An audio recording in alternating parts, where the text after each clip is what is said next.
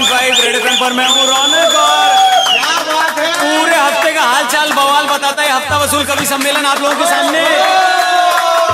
पहली पंक्ति, गर्मी के नाम की, पहले गर्मी में छुट्टियाँ पड़ा करती थी भैया। आजकल तो बस गर्मी पड़ती है।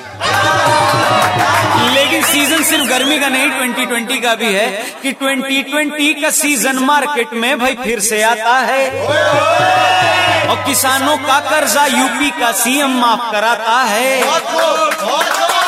तो किसानों के कर्ज माफ़ी की बात सुनते ही लंदन के खेत में फावड़ा लेकर विजय माल्या ने भी एक सेल्फी भेजी है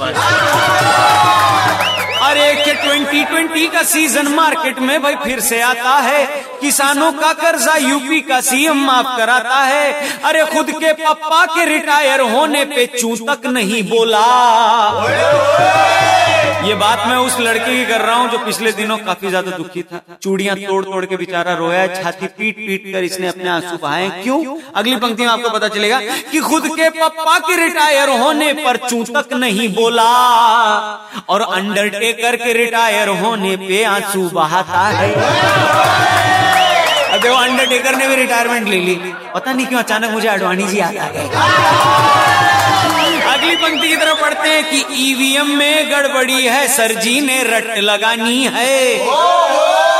सीएम बोले, बहत्तर घंटे के लिए मुझे मशीन दे दो, मैं साबित कर दूँगा ईवीएम में गड़बड़ी है। जनता पलट के बोलती है, बहत्तर हफ्तों से तो हम भी कह रहे हैं कि एक्चुअली में सीएम में गड़बड़ी है।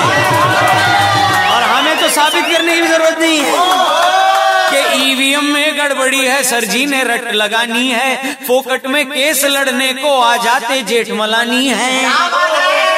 और अगली पंक्ति सुन के आपको फक्र महसूस होगा कि किसी ने पूछा, असली चीता आखिर किसको कहते हैं?